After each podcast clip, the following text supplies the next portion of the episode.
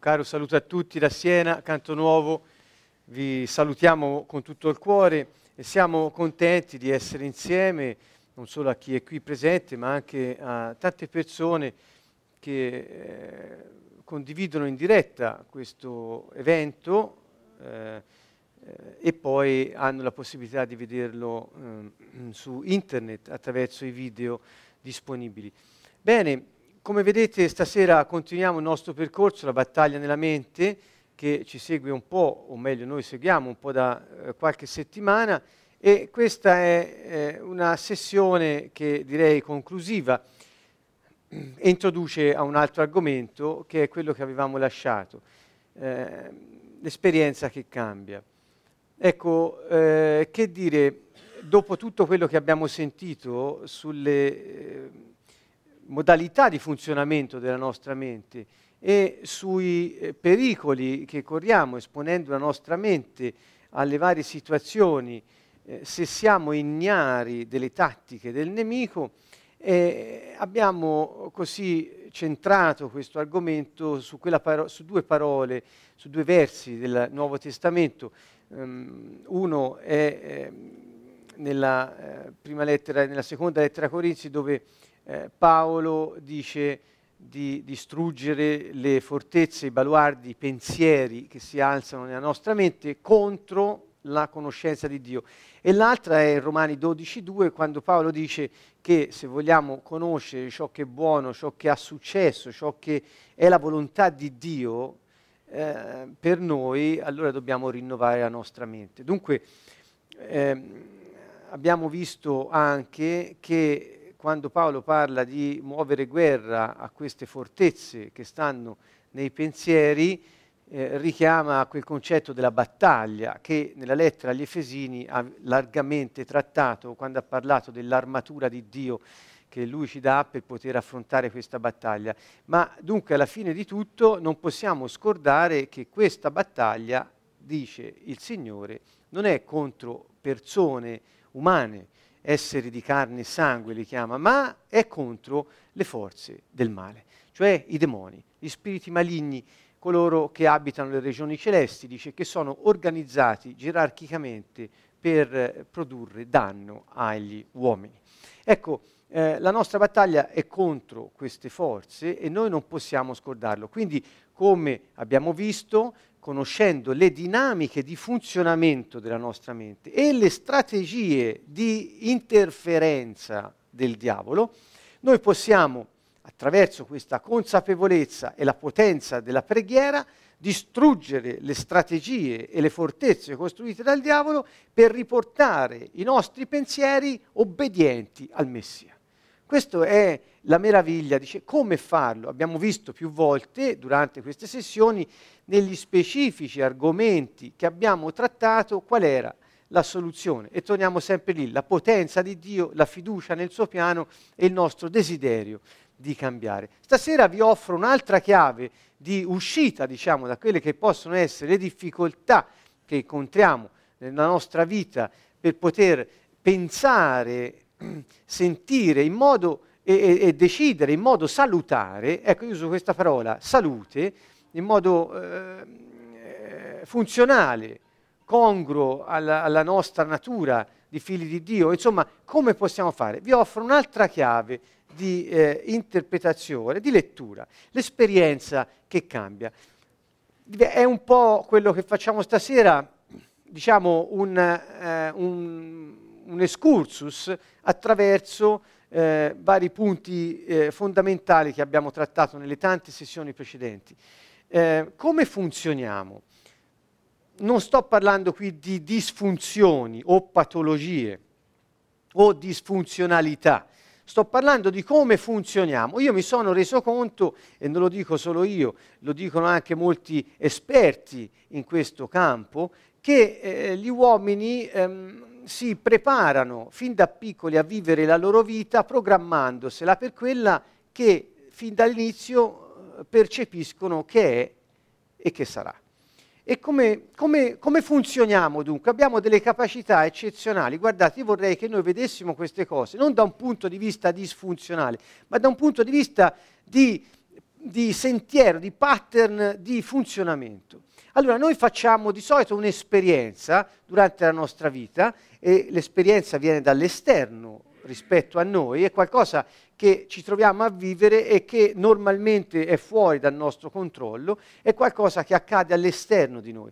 Questa esperienza che noi facciamo può provenire dagli altri, può provenire dal, dall'ambiente, eccetera. Questa esperienza che noi facciamo, quando è ripetuta, quando è un'esperienza che affrontiamo più volte, ehm, come dire, lascia un segno. Ovviamente non vado qui a parlare di, di, di, di, cose troppo complicate, dalla memoria implicita alle neuroscienze, lasciamo perdere, ma dico queste esperienze ripetute che diventano poi esperienze percettive, emotive, cognitive, eh, ci lasciano un segno. Che segno ci lasciano? E cioè ci lasciano il segno che noi prendiamo delle decisioni rispetto a quello che ci accade che ehm, fin da piccoli siamo in grado di assumere in un modo scientifico, dico scientifico quasi sorridendo, perché? Perché è una capacità dell'essere umano che fin da, da, dai primi giorni di vita è così spiccata, noi forse non la consideriamo tanto bene, ma pensiamo a un bambino molto piccolo che eh, per, un giorno, per un'ora vede sparire la madre e, quando poi la madre torna non la molla più oppure non la vuole più vedere, ha reazioni di insicurezza rispetto alla madre. Che vuol dire? Che in quel momento in cui la madre non c'era ha deciso come comportarsi dopo al fine di non subire più quella situazione. Capite che capacità eccezionale all'essere umano, fa un'esperienza e matura e prende una decisione. Quando noi abbiamo preso una decisione in base alle esperienze fatte, quando sono ripetute, noi assumiamo una posizione di vita che qualcuno chiama esistenziale, e cioè siccome io faccio, faccio, ho fatto e quindi farò queste esperienze, io ho deciso quello e lo mantengo perché la mia posizione rispetto alla vita sarà questa, in quanto lo è già fin da ora.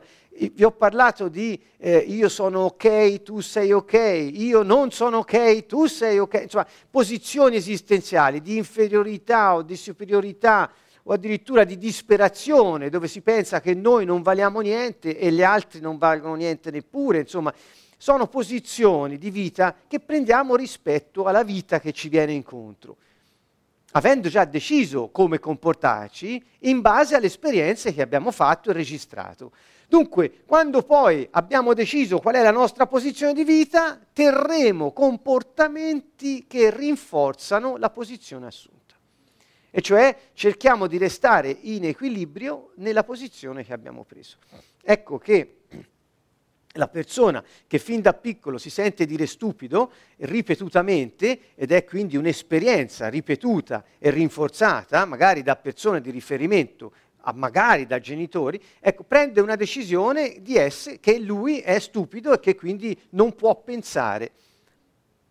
Dunque assume una posizione di vita che è meno più, ovvero io dunque siccome sono stupido perché me lo dicono tutti e dunque è vero io non valgo niente, mentre gli altri sono intelligenti. Ecco la posizione di vita, io sono meno, gli altri sono più e quindi terrò dei comportamenti di rinforzo. Per esempio andando a scuola io farò pasticci, combinerò guai, non farò bene i compiti, cercherò inconsapevolmente di assecondare la posizione di vita che ho deciso di avere per essere lo stupido che tutti mi hanno detto che io sono.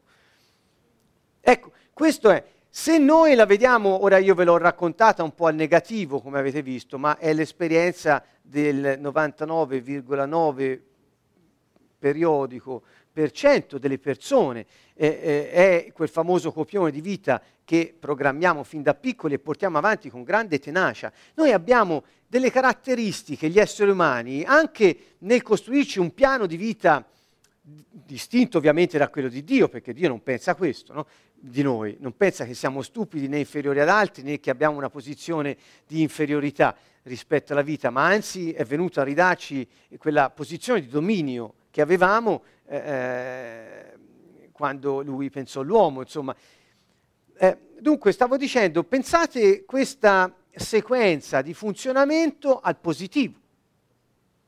Chi fa esperienze positive di amore, di apprezzamento, di valorizzazione della propria persona, di ciò che egli fa, di ciò che sente, che pensa, in un ambiente amorevole, accuditivo, nutritivo, un ambiente protettivo, eccetera, e la persona fa esperienze totalmente diverse. Queste esperienze che cosa fanno? Lo portano a prendere delle decisioni riguardo a queste. Non saranno decisioni io dunque sono stupido, ma io valgo, per esempio facendo il contrappeso, e assumerà una posizione di vita dove la persona si sente di valore e pensa che tutti gli altri lo sono come lui e ancora terrà comportamenti di rinforzo congrui rispetto alla posizione che ha assunto. E quindi si comporterà come? Così come ha fatto esperienza, e cioè in modo nutritivo, protettivo, accuditivo, amorevole, eccetera. Ecco, così si trasmette, diciamo, di generazione in generazione, se vogliamo usare un, un linguaggio più biblico, ehm, quello che si chiama amore in qualche modo. Eh, forse eh, ho, ho, inserito questa parola che non tutti ci avrebbero messo, ma io ce la metto. Ecco, al contrario, quando invece mettete al primo rigo un'esperienza negativa ripetuta, rinforzata, da, da, proveniente da modelli di riferimento, è chiaro che invece di generazione in generazione si trasmette che cosa? Il disvalore, il ricatto, la simbiosi, le convinzioni negative, le posizioni esistenziali di inferiorità. E trasmettendole di generazione in generazione, se questo continua ad essere il modello di funzionamento, a meno che non intervenga, guardate, forse eh, anticipo già la fine, ma mi fa piacere, a meno che non intervenga una nuova esperienza, diversa, opposta, ripetuta, tale da suscitare nella persona una fiducia nella vita e non una svalutazione, la persona trasmetterà di generazione in generazione quello che ha deciso quando era piccolo e ha vissuto tutta la vita. Dunque ecco perché è così importante parlare di guarigione dell'albero in, in, eh, genealogico, per esempio, perché eh, queste cose hanno senso anche soprattutto nelle generazioni e noi preghiamo molto perché queste catene di trasmissione che noi chiamiamo di maledizione, e non le chiamano solo noi, ma anche gli esperti del settore, parlo di psicologia, parlo di cose del genere, chiamano proprio con termine tecnico la maledizione del copione, per esempio. Ecco, queste cose il Signore ci ha dato il potere di romperle, di interromperle, di scioglierle, di dissolverle. Ed è un potere soprannaturale, non è un potere umano accanto al potere soprannaturale, che è l'intervento personale dello Spirito Santo nella nostra vita, che ha il potere di bruciare, distruggere le opere di Satana, noi abbiamo imparato che la persona più è consapevole di come sta funzionando, più è consapevole di cosa ha deciso e che ha le risorse per cambiare ciò che invece lo teneva prigioniero, aiuta quel processo di liberazione che Dio è disposto nella sua misericordia a portare avanti nella nostra vita. Ecco perché mettendo insieme le due cose il diavolo non ha più tanto terreno nella nostra eh, esperienza di vita. Vediamo ancora eh, di più. Quando noi eh, avete presente no, questi quattro punti fondamentali, vediamo un po' più eh, nel dettaglio, sono tutte cose che abbiamo trattato in queste passate sessioni. Vediamo ancora che cosa facciamo dunque quando noi decidiamo, torno alle decisioni. Poi mi, mi prendo una posizione di vita come su un filo sospeso per aria, sto in equilibrio e mi ritrovo bene lì, perché lì ho preso le misure con la vita. Quindi entrare in una zona di libertà mi creerebbe un problema di disequilibrio perché non sono abituato alla libertà per esempio se sono un tipo simbiotico, eh, non sono abituato alla, eh, alla, alla, alla libertà. Ehm, eh, ne abbiamo trattato, andate a vedere l'altra sessione sulla simbiosi. Bene, quando prendiamo queste decisioni sulle esperienze ripetute, le rinforziamo, assumiamo una posizione, che diventano queste cose? Convinzioni. Cioè io sono convinto che sono così. Io sono convinto che gli altri sono così. E, qui, e sono convinto che il mondo è così, che la vita andrà così. E chi ti cambia idea? Eh, come, eh, questo è il punto. Stasera è l'esperienza che cambia. Allora, quando noi abbiamo queste convinzioni che ci siamo formati da soli, sotto la pressione di bugie, di percezioni, e il diavolo lavora. Com'è che un bambino prende una decisione in base a una percezione che ha in un'età? Com'è che la vita delle persone prende certe, certe pieghe, certe direzioni? Questo è un mistero, ma capiamo bene che c'è il nemico al lavoro perché le svalutazioni e le inferiorità nelle persone portano da, le portano ad assumere una posizione sempre difensiva, eh, dominata dalla paura, dalla inadeguatezza. E questo non è quello che Dio ha previsto per noi. Io l'ho spiegato anche a lungo e vi rimando a quei video. Stasera lo, lo, lo, lo riassumo brevemente. Ogni pensiero ogni idea, ogni convinzione che sia svalutante. Guardate, segnatevelo bene questo, ma non su un foglio di carta, ne, ne, nella mente e nel cuore. Ogni idea, pensiero, convinzione svalutante su noi stessi, sugli altri e sulla vita non è da Dio. Non viene da Lui, perché Dio ci ha detto in tutta la Bibbia andate a cercarvi passi, perché è un utile esercizio, eh, Dio ha continuamente detto che noi siamo di grande valore, siamo preziosi, Lui ci ha formati con le sue mani, Lui ci ha dato vita con il suo spirito, Lui ha dato la sua vita per redimerci. Quale prova vogliamo di più del nostro valore, oltre che del suo amore e della sua misericordia? Il suo amore e la sua misericordia vanno di pari passo con il nostro valore. Questo la gente non, lo, non, non, non so perché non lo, lo, prendono, non lo capiscono. Quindi ogni pensiero che svaluta l'uomo e la vita viene dal diavolo. Questa è la mia conclusione. Ognuno potrà avere una prospettiva diversa, ma io mi attengo alla Bibbia. Non viene da Dio. E, e dunque cominciamo a domandarci allora che convinzioni ho perché quando poi ci siamo formati queste convinzioni, noi sentiamo anche le emozioni corrispondenti a quelle convinzioni. Cioè tutto il nostro essere funziona in base alle decisioni prese, alle convinzioni assunte. Guardate, anche siamo capaci di attivare l'immaginazione per coltivare le convinzioni.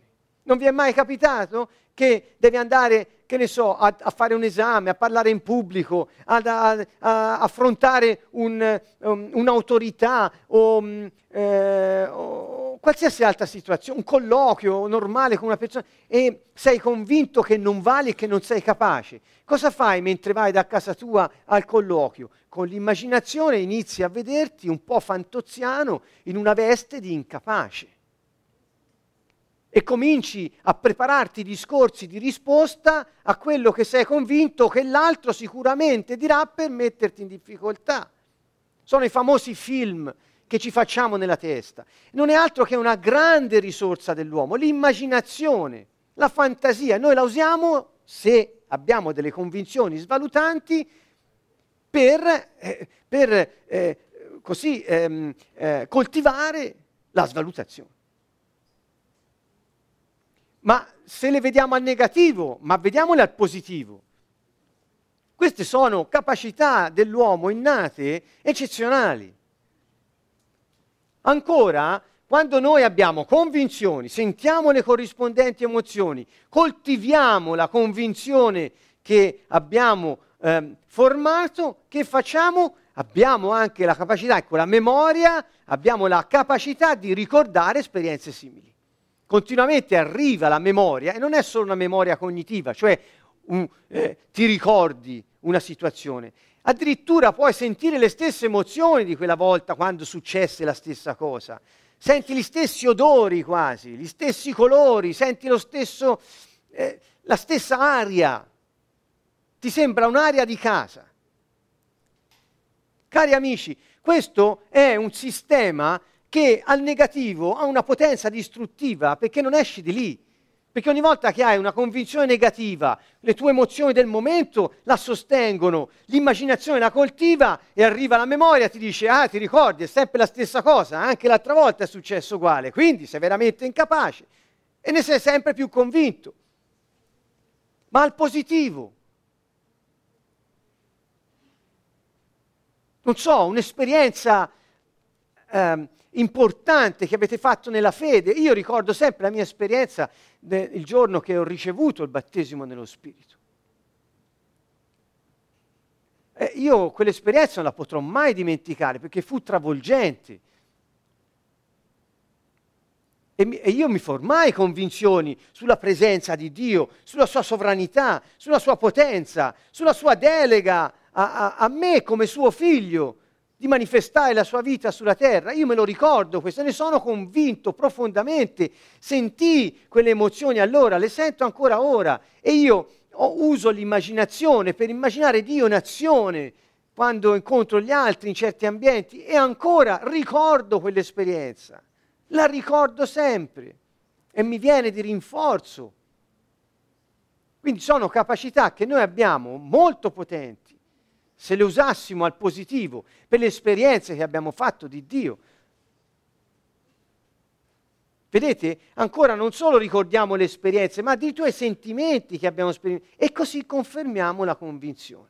Questo è come funzioniamo, cosa si mette in moto in noi. Ancora, tendiamo ad importare, ecco qui, ora si entra in un campo ancora più specifico, la persona tende, ogni persona tende a importare atteggiamenti protettivi, nutritivi, accudet- accuditivi, critici, normativi, cioè in sostanza noi tendiamo ad, ad imparare per imitazione, importando da altri comportamenti di tipo genitoriale e quando noi li importiamo, li facciamo nostri e ci comportiamo con noi e con gli altri così come si comporta il modello che abbiamo importato.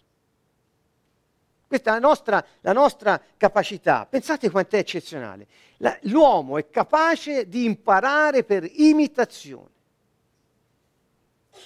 Vede un modello, lo assume come proprio e si comporta come il modello. Questo è una una potenza dell'uomo.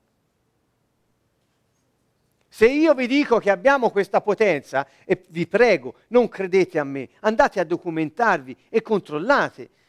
Ma se questo, come io vi dico, lo trovate, trovate riscontro, vedete che se il nostro modello diventa Gesù, che capacità abbiamo di importare in noi i suoi santi giudizi, il suo modo di valutare la vita, le persone, le cose diventa nostro e diventa il nostro sistema di riferimento. E chi può farci del male? Dov'è o morte il tuo pungiglione? Capite le parole di Paolo? Perché se il nostro modello Gesù viene assunto, importato da noi, non sono più io che vivo, ma il Signore Gesù Cristo che vive in me. Cioè i suoi valori diventano i miei, i suoi pensieri diventano i miei. Non vive al posto mio, ma io ho assunto lui come modello ed è vivo in me perché mi comporto come lui. Eh, allora, se abbiamo questa potenza, perché non la sfruttiamo per il Signore, ma imitiamo tutti i balordi di questa terra? Perché? Con balordi, tra virgolette, non per svalutarli, ma per, per dire quei comportamenti che non sono nella giustizia. Perché imitiamo i comportamenti ingiusti?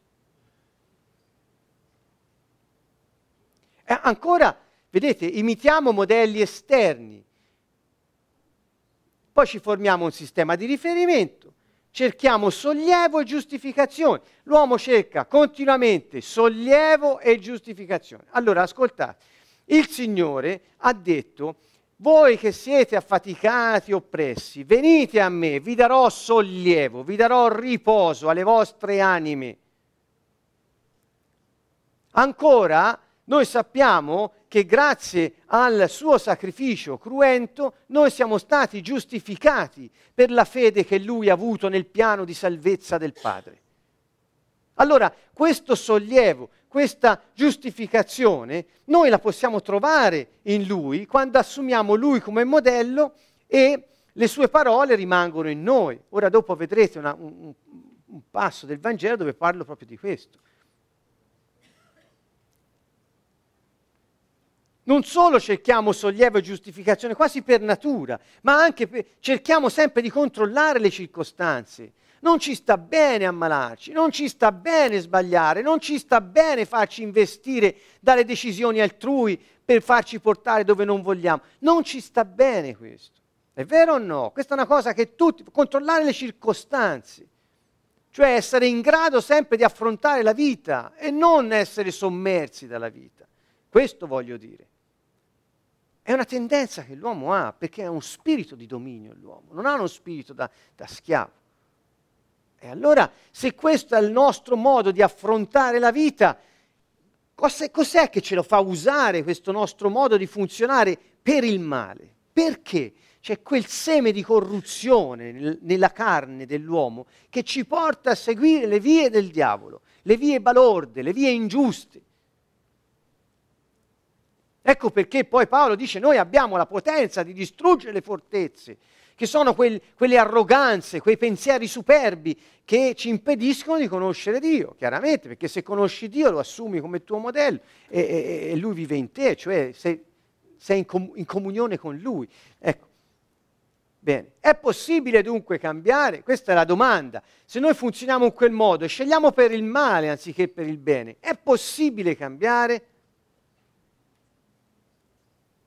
Guardate, guardate in, in Matteo 4,17 Gesù dice, da allora Gesù cominciò a predicare e a dire, cambiate mentalità perché il regno dei cieli è arrivato. Ho messo in corsivo eh, eh, eh le parole che ho liberamente ritradotto dal, dal, dal testo greco originario.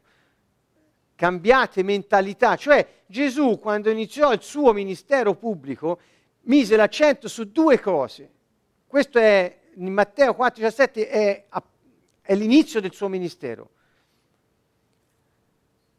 E cosa dice?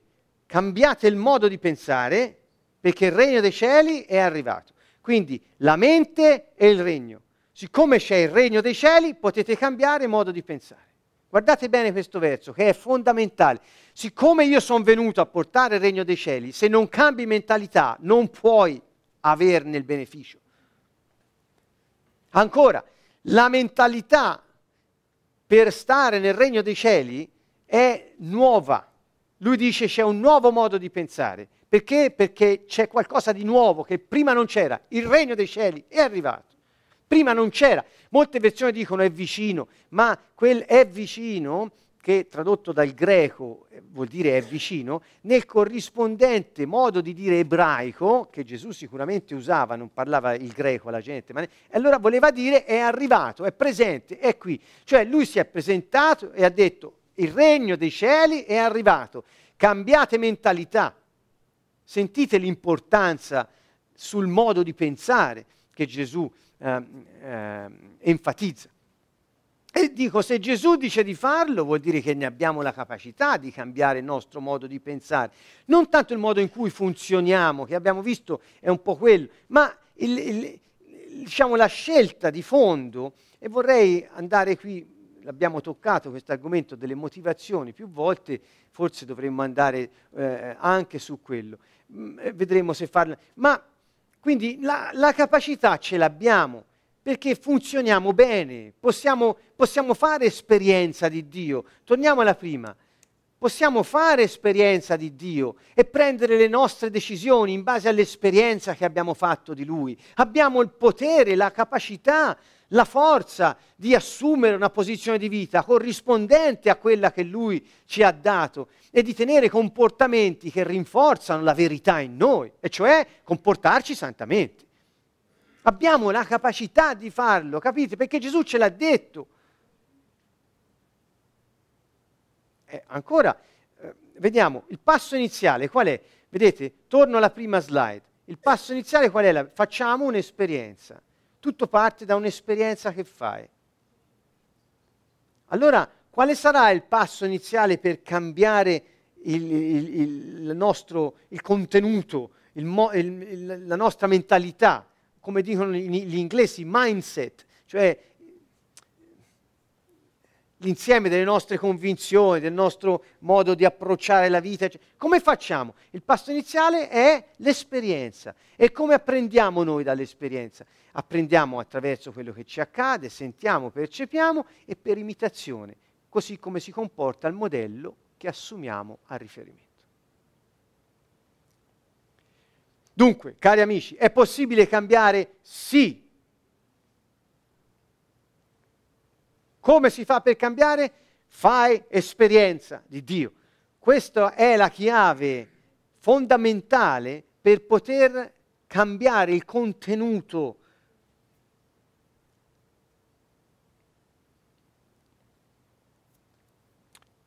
di quello che pensiamo. Guardate, eh, noi abbiamo detto che su quella parola di Paolo che dice abbattete, distruggete le fortezze e sottomettete al Messia i vostri pensieri. Sono due cose. Una è distruttiva, abbattete, distruggete. L'altra è costruttiva, sottomettete i pensieri al Messia. Eh, vi ho detto altre volte che se noi distruggiamo solo le fortezze create dal nemico nella nostra mente, ma non ci sottomettiamo al Signore, domani riprenderemo a pensare come prima. Non cambia niente. Quindi, cari amici, eh, non è un problema di tecnica psicoterapeutica, di counseling, non è un problema di um, uh, sola preghiera di liberazione. Le metto insieme. Cioè è un problema poi di sottomissione.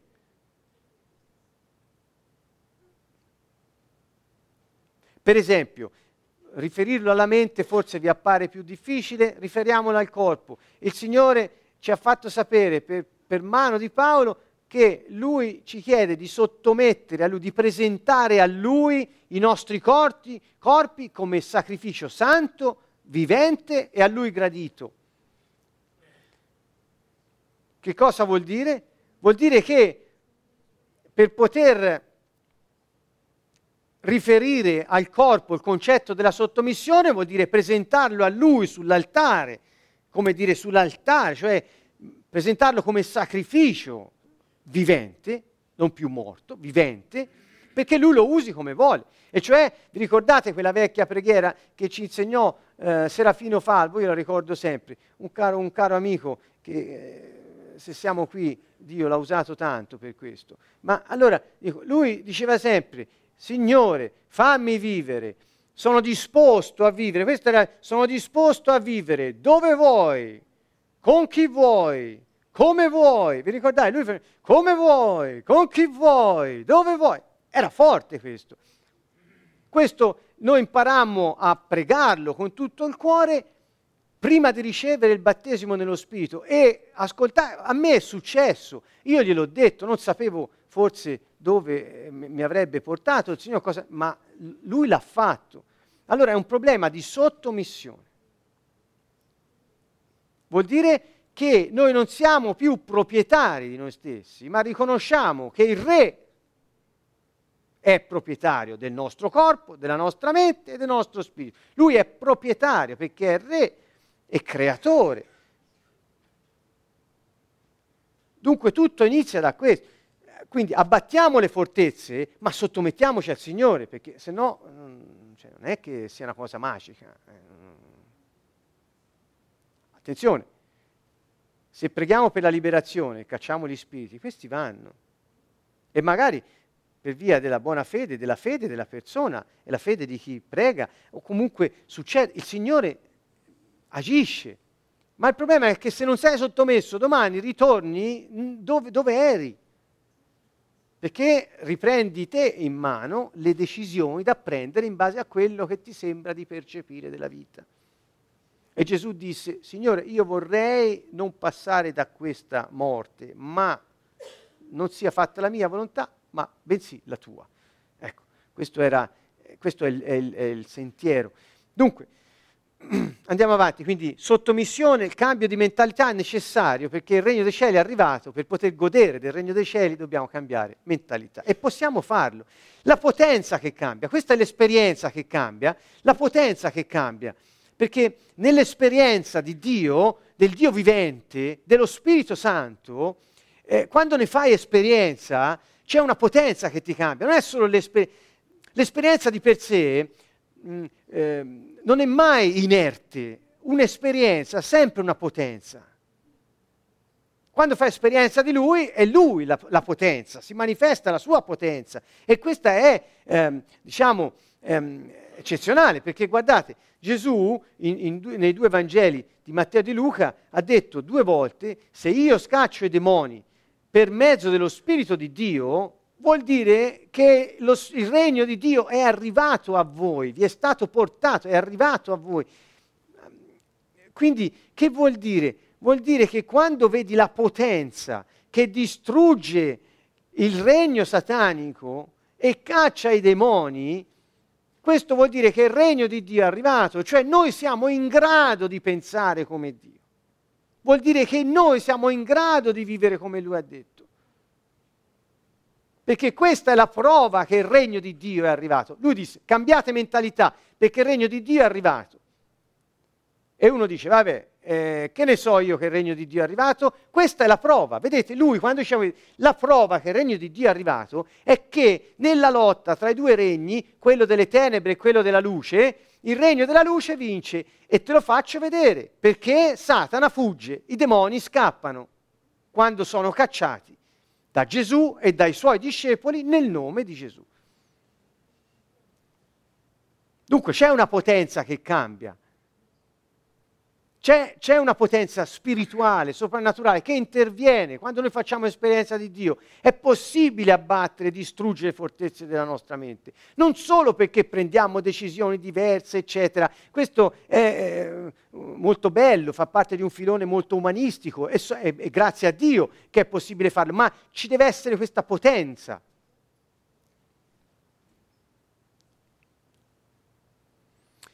L'esperienza che ci cambia dunque è la grazia del Signore Gesù Cristo, è l'amore di Dio Padre e la comunione dello Spirito Santo. Questa è l'esperienza che ci cambia. Quando noi sperimentiamo il favore del Re, la grazia di, del, del, Signore Gesù, Gesù Cristo è il favore del Re. Favore non vuol dire che ti fa un favore perché glielo chiedi. Favore vuol dire che ha disposto la sua sovranità ad operare in tuo favore. Cioè il re ha deciso che tutto ciò che è a sua disposizione, e quindi tutto ciò che esiste, perché è suo per diritto di creazione, opera in tuo favore e quindi il piano che lui ha previsto per la tua vita si realizzerà. Questo vuol dire la grazia del Signore Gesù Cristo. E con la grazia arriva la capacità di cambiare la mentalità, la capacità di uscire dai vecchi percorsi eh, eh, ingiusti o balordi, come li ho chiamati. È, la, è la, la, la grazia del Signore Gesù Cristo che ci mette in grado di poter stare sopra e non sotto le circostanze. È l'amore di Dio Padre, è, è l'esperienza dell'amore di Dio Padre, quando il suo piano... Eh, diventa il tuo destino, allora eh, è come se tu vedessi svolgersi nella tua vita la vita che lui ha pensato per te dall'eternità, la sua parola è vera, ti ama perché è fedele e ha dato se stesso per te e te lo dimostra ed è attiva questa cosa nella tua vita. Quando sperimenti questo amore, che nonostante quello che fa, la sua misericordia è eterna ed è fedele, quando lo sperimenti, questa è un'esperienza che ti cambia. E la comunione dello Spirito Santo. Paolo dice che eh, chi si sottomette al Signore, a Gesù, forma con lui un solo spirito. Cioè vuol dire che la comunione che lo Spirito Santo ha con, con, gli, con, i, con i credenti che si sottomettono al Signore Gesù è totale. E quindi quando agisce un credente sottomesso, perché ci sono credenti non sottomessi o carnali, come li chiamano alcuni, quando agisce un credente sottomesso, agisce come se agisse lo Spirito Santo. Perché fiumi d'acqua viva sgorgeranno dalla cavità addominale che sta dentro di lui. Questa è la parola, è Giovanni 7,37. È quella che, con cui ha aperto la preghiera Fabrizio stasera. La comunione dello Spirito Santo fa sì che quando noi agiamo nel nome di Gesù, è lo Spirito Santo che agisce con noi, essendo in comunione uno con Lui, è come se agisse Lui. Noi siamo ambasciatori del governo del cielo, noi siamo suoi collaboratori. Dunque è, è, è potente questa cosa qui.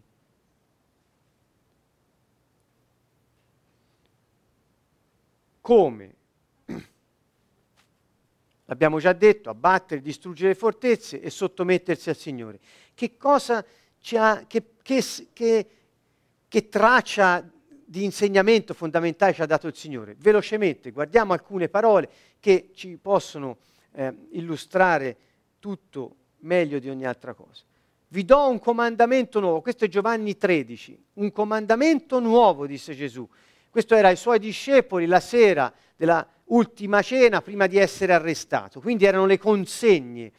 Cari amici, io eh, sono rimasto eh, così quasi sorpreso quando cercando istruzioni che Gesù ha dato alla Chiesa, eh, non, non, non, non ho trovato se non le istruzioni che Gesù ha dato ai discepoli, non a una istituzione, ma ai discepoli. Questo è ciò che Gesù ha detto alla Chiesa di fare. Leggiamo i Vangeli e tutto ciò che ha detto ai discepoli è ciò che Gesù ha detto alla Chiesa di fare. E allora questo è il comandamento che Gesù ha dato, è nuovo. Perché è nuovo? Perché questa è la novità. Il fatto che lui ha portato il regno dei cieli, dice è arrivato, vuol dire che prima non c'era sulla terra, vuol dire che prima non c'era, invece è arrivato lui, ha portato lo Spirito Santo, perché vi ricordate, quando è stato battezzato, lo Spirito Santo è sceso su di lui, a dire sono con lui, e quindi il regno dei cieli è arrivato. Questa novità comporta che c'è una grazia per coloro che entrano in questo regno che prima non c'era. Questa grazia, questa capacità della persona è quella di amare. Non solo di amare gli altri, ma anche che gli altri amino lui o lei vicendevolmente. Questa è la novità. E non lo diciamo noi, lo dice il Signore. Guardate, un comandamento nuovo.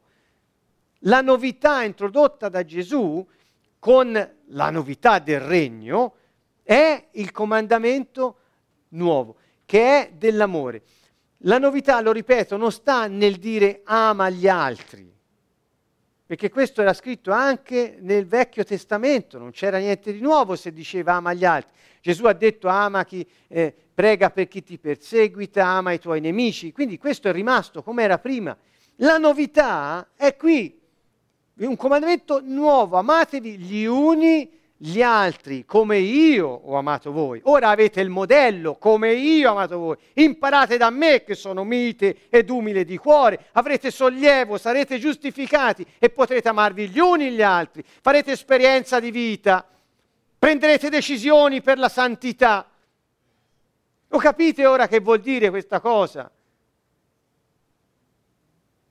Non, non spiritualizziamole, no, meglio, spesso vengono fatti dei discorsi eh, che sanno molto di teologia, scusate, non voglio offendere nessuno, tra virgolette, voglio dire eh, roba teorica, ma Gesù, come avete visto, ci dice come io ho amato voi. Quindi se, se, l'uomo è stato fatto per imparare, per imitazione, il modello ce l'avete, non ne cercate altri.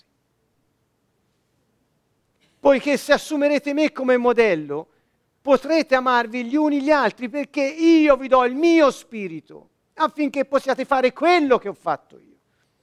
Questa è la novità e noi siamo in grado di farlo perché abbiamo un meccanismo di funzionamento adatto a questo. Dio non ti chiederebbe mai una cosa che non puoi fare e non ti darebbe mai un comandamento che non puoi ottemperare. Perché dice nuovo? Perché non poteva essere eh, eh, dato prima questo comandamento? Perché non era arrivato il regno dei cieli, cioè lo Spirito Santo non era stato ancora agli uomini. Questa è la novità, l'opera della salvezza tende a far sì che l'uomo diventi il tempio dello Spirito Santo, così come originariamente Dio aveva pensato. E dunque, da questo tutti sapranno che siete miei discepoli, se avrete amore gli uni per gli altri.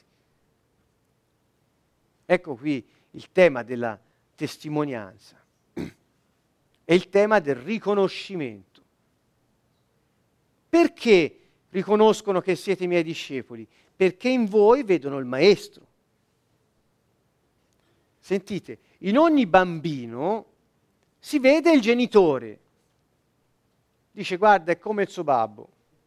Eh, guarda, fa come la sua mamma, uguali i denti. Allora, anche, sono modi di dire a volte, ma invece è proprio così, insomma, eh, quello che impariamo da loro lo portiamo dentro di noi e poi lo usiamo con eh, spunti di originalità, ma... Eh. Quindi lui dice, se voi imparate da me e fate come ho fatto io, tutti in voi riconosceranno il maestro. Proprio così, come disse a Filippo, quando gli chiese mostraci il Padre e ci basta. E lui disse, ma scusa, ma chi ha visto me ha visto il Padre. Perché? Perché il Padre era il modello di Gesù. È, è, lo, è, è lo stesso sistema, perché Gesù era anche vero uomo e ha preso tutto dal Padre Celeste. Lui non fa niente se non quello che il Padre gli dice, che il Padre gli mostra Quindi chi vede un discepolo vede il maestro. Se noi vediamo il maestro in noi, perché la sua vita traspare da noi, perché il suo spirito si effonde da noi, ma eh, come possiamo non pensare come lui? Ecco, questo è un po'... Ancora, disse Gesù, io sono la vera vite e il Padre mio è il vignaiolo. Ogni tralcio che in me, in me, sottolineate in me, non porta frutto, che fa il vignaiolo? Lo toglie e ogni tralcio che porta frutto lo pota perché porti più frutto. Queste sono frasi celebri, non c'è bisogno di, di dire tanto, è chiaro. Voi siete già mondi per la parola che vi ho annunziato. E poi il verso 4 dice, rimanete in me e io in voi. Rimanete in me. Come il tralcio non può far frutto da se stesso se non rimane nella vita, così anche voi se non rimanete in me. Io sono la vite, voi i tralci. Vi ricordo che il frutto lo porta il tralcio, non la vite. Chi rimane in me e io in lui fa molto frutto, perché senza di me non potete fare niente. Puoi cambiare mentalità senza Gesù Cristo? No. Questo lo dico, io studio le questioni di, ehm, de, de, de, della mente, eh, questo l'avrete visto, ho capito, ma eh, insomma, eppure, eppure sostengo, e lo dico con tutto il cuore perché ne sono convinto, senza di lui non possiamo fare nulla. Tutto è utile, ma senza di lui non possiamo fare nulla. E allora, eh, chi rimane in me e io in lui fa molto frutto. Vedete al verso 6, chi non rimane in me viene gettato via come il tralcio e si secca e poi lo raccolgono, lo gettano nel fuoco e lo bruciano. Se rimanete in me, ecco, eh, e le mie parole rimangono in voi, chiedete quel che volete e vi sarà dato. In questo è glorificato il Padre mio che portiate molto frutto e diventiate miei discepoli. Se rimanete in me e le mie parole rimangono in voi, amatevi gli uni gli altri come io vi ho amato. Se rimanete in me, quindi restare su quello che lui è, no, non solo de- su chi lui è, restarci e attingere da lui ogni informazione utile per la vita e le sue parole restano in noi, noi possiamo chiedere perché? Perché iniziamo a pensare come lui. Quando noi pensiamo come lui, sentiamo come lui, desideriamo quel che desidera lui, ogni nostra preghiera è esaudita, è chiaro. Vedete, lo dice anche Gesù. O meglio, lo dice lui, perciò lo dico anch'io. Vi è chiaro il, il il, il riferimento. Non è che è astratto. Perché tutto ciò che chiedi ti sarà dato? Per, perché sei rimasto te in lui e lui dunque in te. Quindi i nostri desideri sono i suoi e lui, quando i nostri desideri sono come i suoi, sono già esauditi. Questo lo dice nei salmi, lo dice dappertutto il Signore. Se osserv- co- come il Padre ha amato me, così anch'io ho amato voi. Rimanete nel mio amore. Vedete, di generazione in generazione, di modello in discepolo, di maestro in studente. Lo, lo vedete? Che cos- cos'è che si trama? L'esperienza dell'amore nella potenza dello Spirito Santo ti dà la grazia di cambiare mentalità e quindi inizi a funzionare, inizi ad essere l'ambasciatore che sei per il regno dei cieli. Altrimenti pensi solo come pensa il mondo, e cioè tu non vali, gli altri non valgono, la vita non merita, il mondo è cattivo, è brutto, e ti prepari alla disfatta, alla disgrazia, alle, alle malattie, ti prepari a tutto quello che ti può rovinare la vita. Ma è possibile cambiare. Se osserverete i miei comandamenti, rimarrete nel mio amore, come io ho osservato i comandamenti del Padre mio e rimango nel suo amore. Molti mi dicevano, mi hanno chiesto, ma come si fa a rimanere nell'amore? Che vuol dire rimanere? Osserva i suoi comandamenti. Qual è il suo comandamento? Amatevi gli uni gli altri come io vi ho amato. Eh, dunque non c'è una, una grossa teologia da fare qui, un grosso eh, sforzo. Quindi osserviamo quel comandamento. E che cosa vuol dire? Vuol dire mettersi nell'atteggiamento di imparare da Lui e di assumere i Suoi valori come i nostri. Questo vi ho detto perché la mia gioia sia in voi e la vostra gioia sia piena. Quindi Dio vuole che noi siamo gioiosi, non tristi. La tristezza è possibile, Gesù ha provato tristezza, Gesù ha provato angoscia, ha provato rabbia, ha pianto, ha, ha, ha esultato di gioia. Gesù l'ha provate tutte le emozioni dell'uomo, ma lui vuole che noi abbiamo la sua gioia e la nostra sia piena. Quindi i suoi desideri per noi sono di pace e non di sventura, eh? questo a Geremia 29:11. Comunque, Giovanni 15 ancora, questo, vedete, lo ripete, questo è il mio comandamento, che vi amiate gli uni gli altri come io vi ho amato. Torno all'esempio del modello. Non voi avete scelto me, ma io ho scelto voi e vi ho costituiti. Questa parola vuol voler dire anche vi ho ordinati, in senso sacerdotale proprio perché andiate e portiate frutto e il vostro frutto rimanga, perché tutto quello che chiederete al Padre mio nel mio nome ve lo conceda. Questo vi comando, amatevi gli uni gli altri. La condizione, la forza e, e il frame ambientale per poter funzionare è l'amore reciproco. Perché quando sei in quell'ambiente, tuoi, lo ripeto, i tuoi desideri sono quelli di Dio, quindi Dio li ha già esauditi, perché Lui svolge il suo piano. Mi, mi spiego su questo. La, eh, la, il fatto che i nostri desideri siano come i suoi fa sì che lui ci conceda quello che gli chiediamo. Non perché preghiamo meglio, non perché abbiamo formule, non perché, ma perché ci amiamo gli uni gli altri.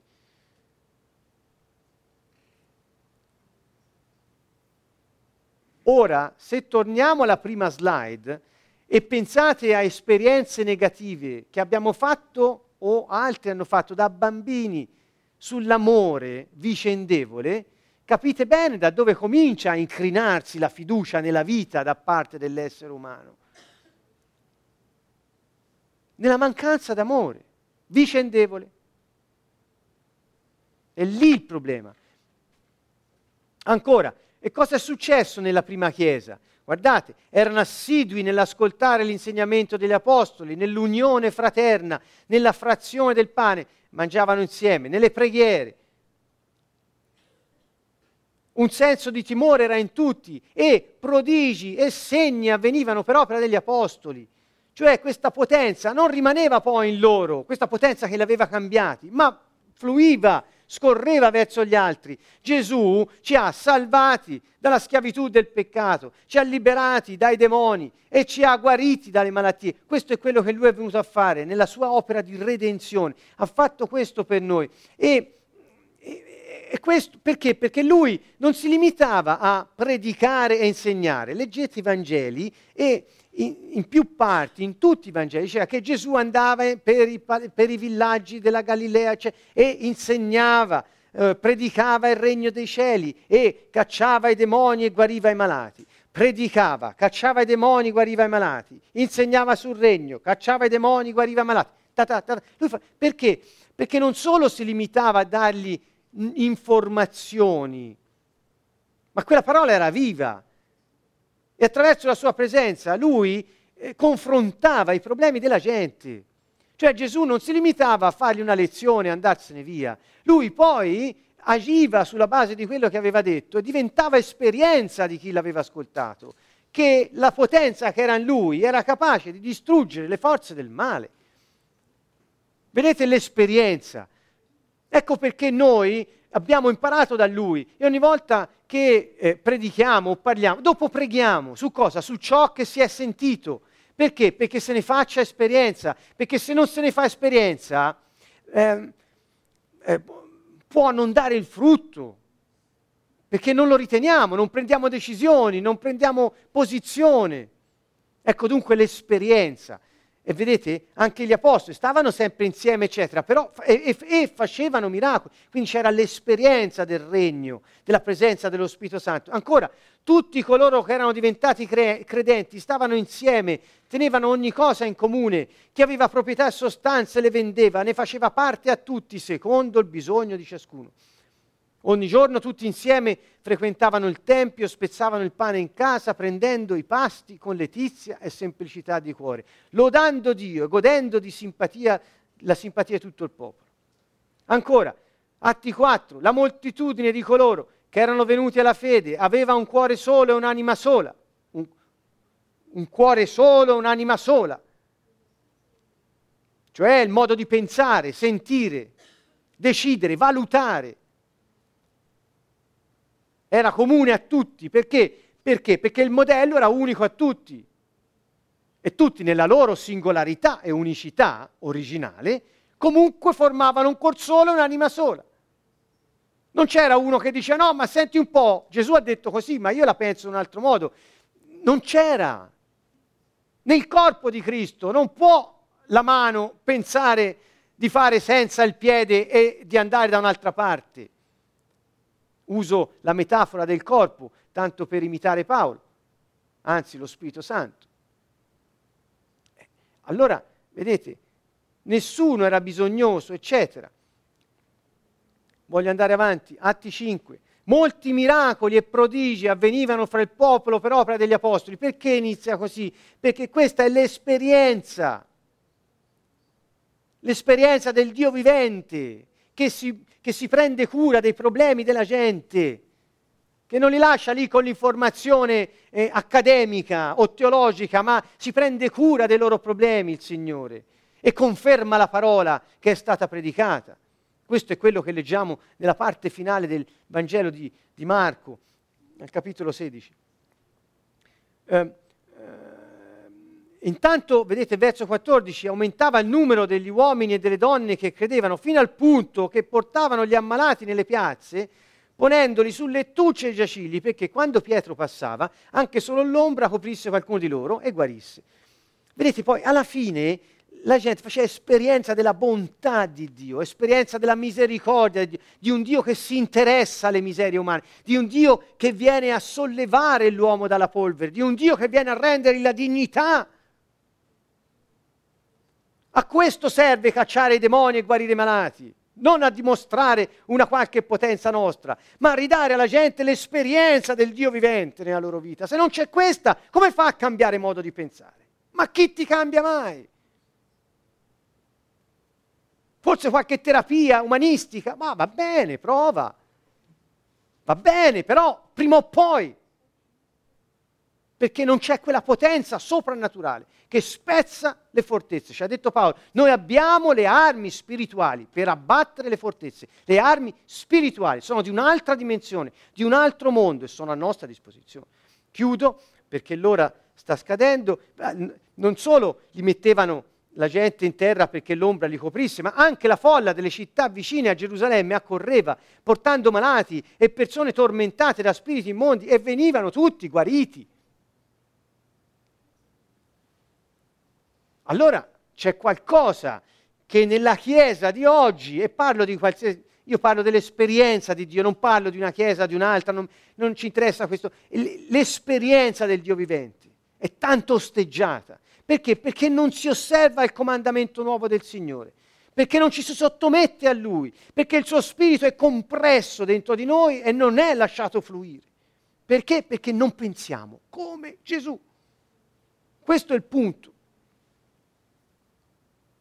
Ecco, e qui mi fermo, vi ho dato un, un, così, una traccia di riflessione, eh, eh, diciamo, eh, sulla quale potrei darvi anche molte testimonianze di vita vissuta da me su questo, perché io non parlo di cose che ho vissuto, quello forse si sente anche, quello che dico l'ho vissuto, è per questo che ho l'ardire di proclamarlo a gran voce, perché mi è successo, è vero, non è scritto solo in un libro, è, è, vero, Dio è vivo, interviene nella nostra vita, ha un piano per noi e ci chiede di cambiare modo di pensare, modo di vedere Lui, la vita, noi stessi, gli altri, affinché il suo spirito sia libero di agire in noi. Questo è il succo. E quindi si può, è possibile, Gesù ha detto se rimanete in me, le mie parole restano in voi, potete far tutto perché senza di me nulla è possibile, ma con me potete fare tutto, tutto quel che chiedete voi. Cioè, è una vita diversa, insomma, ecco, una vita diversa. Va bene, allora credo che eh, ho reso l'idea di quel che volevo dire e siamo arrivati in fondo al tempo che mi era concesso. Eh, dunque, eh, la volta successiva eh, continueremo ehm, questo nuovo filone che ho aperto sull'amore vicendevole, c'è molto da dire, da riflettere e potremo trarne ancora beneficio. Dunque ci vediamo mercoledì prossimo. Voglio eh, ehm, ricordare a tutti gli amici all'ascolto e quelli qui presenti che eh, il 7 e 8 di giugno c'è qui a Siena, presso la nostra sede, Canto Nuovo, un seminario, 8 e 9 scusate ho sbagliato data, ecco, eh, un seminario eh, dal titolo e dal tema La battaglia nella mente, cioè al termine di queste eh, molte sessioni su questo argomento, faremo un seminario per poter in preghiera sperimentare tutto quello che abbiamo sentito, anche se di volta in volta noi poi dopo restiamo sempre qui a pregare il mercoledì sera e invito anche gli altri che sentono, ascoltano a farlo a casa. Rimanete in preghiera, se siete almeno due, pregate gli uni per gli altri, se siete da soli, pregate comunque. Il Signore è il Dio vivente e Lui vuole solo beneficiare coloro che si rivolgono a Lui con tutto il cuore. E del resto vuole che la nostra gioia sia piena, più, più di questo cosa doveva dirci Lui. Dunque, eh, mercoledì prossimo siamo qui, Gli, i dettagli sul seminario li troverete sul nostro sito, per chi è iscritto al sito riceve la newsletter, comunque sarà il sabato pomeriggio alle 15 l'inizio e poi proseguirà tutta la domenica. Un caro saluto affettuoso con amore da Siena, Canto Nuovo.